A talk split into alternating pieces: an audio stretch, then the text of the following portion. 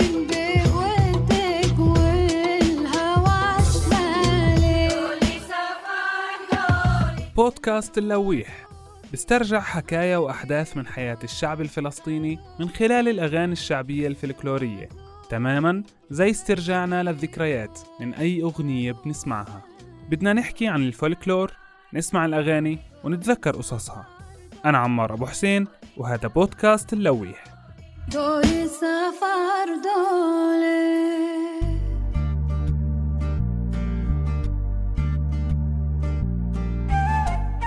التراث والثقافة الشعبية بشكل عام بتشكل المورد الأول للهوية. وهي اللي بتميز كل شعب عن الآخر. والأغنية الشعبية الفلسطينية وما يرافقها من قصص شعبية سواء رمزية أو حقيقية بتمثل جزء مهم ورئيسي لتشكيل الهوية الفلسطينية وبتساعد في معرفة الظواهر الاجتماعية وتأثرها بتسلسل الأحداث التاريخية أو السياسية للشعب الفلسطيني. ذكرنا في حلقات سابقة عدد من الظواهر الاجتماعية أو الأحداث السياسية اللي ارتبطت بقصص بعض الأغاني الشعبية.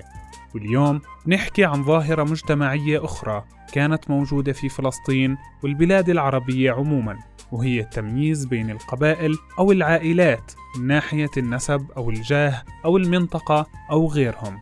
واللي كانت تأثر على العلاقات الاجتماعية بين الناس زي الزواج وأمور حياتية أخرى.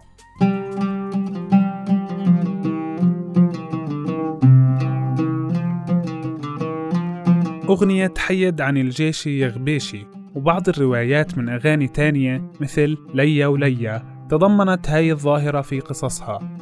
وفي هاي الحلقة رح نحكي عن القصة الشعبية المتوارثة لأغنية حيد عن الجيشي وعن قصة حسنة وغبيشي. حيد عن الجيش يا غبيشي قبل الحناطير ما يطيلو ما يطيلو.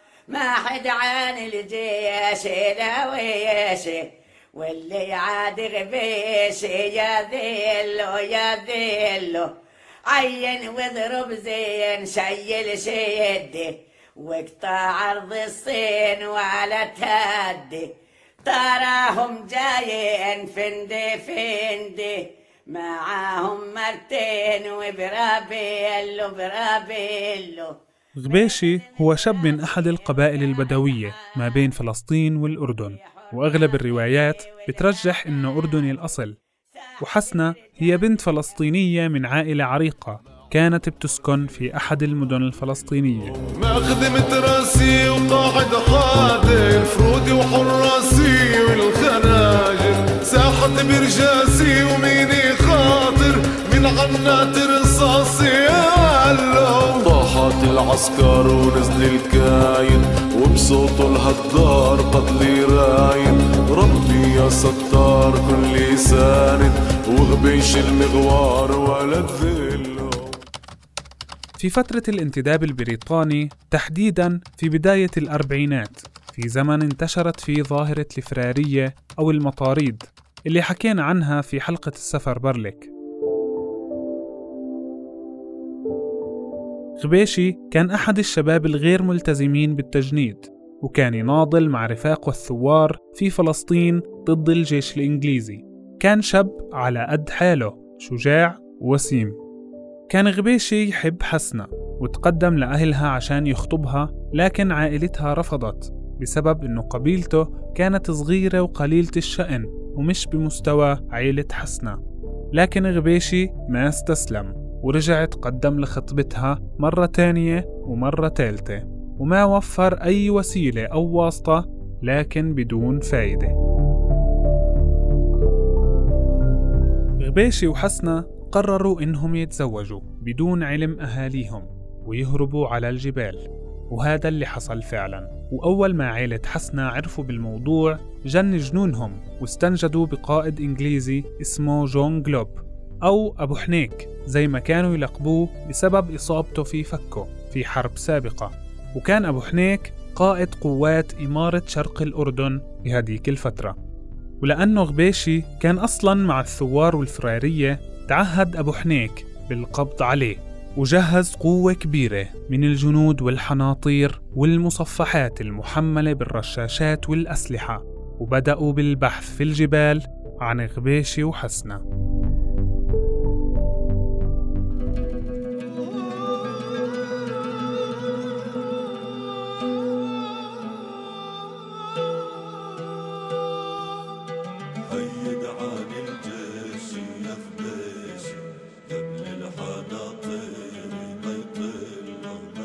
هناك في الجبل كانت حسنة وغبيشي متفقين على إنه الحراسة بالدور ليلة هي بتنام وهو بيحرس وليلة بالعكس خوفا من أهل حسنة أو الجيش الإنجليزي. وفي إحدى الليالي كان دور حسنة بالحراسة. سمعت حركة وضجيج عساكر وصوت الحناطير. فأسرعت وفيأت غبيشي وحكت له حيد عن الجيش يعني يتجنبهم ويهرب خوفا عليه. فرد عليها غبيشي وحيد عن الجيش لويش ورفض إنه يبتعد وقرر إنه يقاتلهم.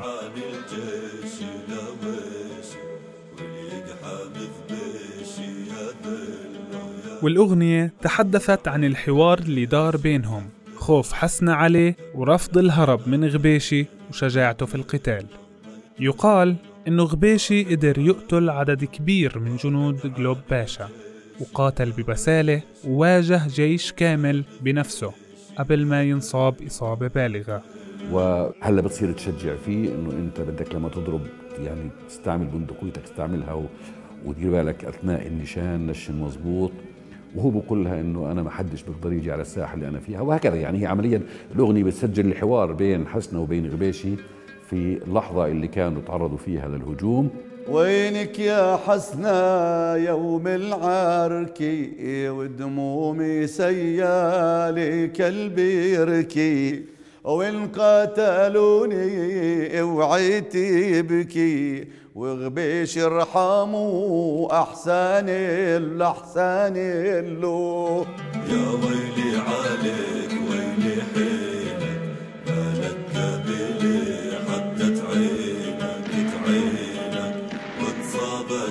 وعيت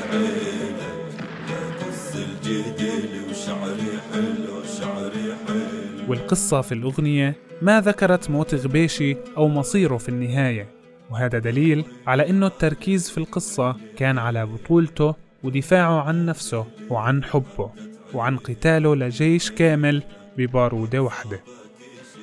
لاحقا تحول الحوار بين حسنة وغبيشي إلى قصيدة. وتحولت القصيدة إلى أغنية تراثية صارت تتغنى في كل الأعراس والحفلات بألحان مختلفة ولا زالت حتى هذا اليوم تتغنى في الأعراس الفلسطينية.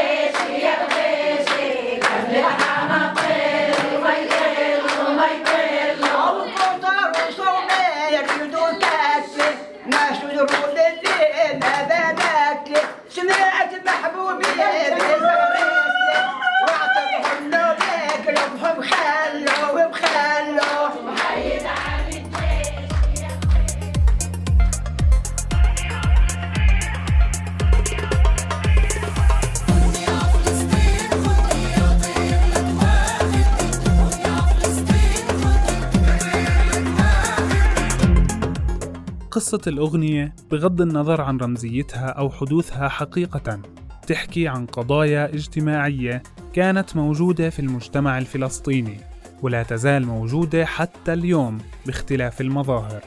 فعدا عن التعصب القبلي اللي لا زالت مبادئه موجودة لدى البعض بنلاقي قضايا مثل قرار المرأة والبنت للزواج أو غيره والقضية الأكبر تأثير العيلة والمجتمع والعادات على قرارات الأبناء وحياتهم واندماج هاي القضايا والحياة الاجتماعية عموما وعدم انفصالها عن الحياة السياسية وعن حياة الثوار الباسلين اللي شجاعة واحد منهم تسوى جيش كامل.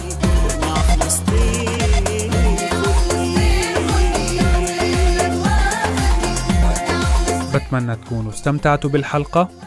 سلام.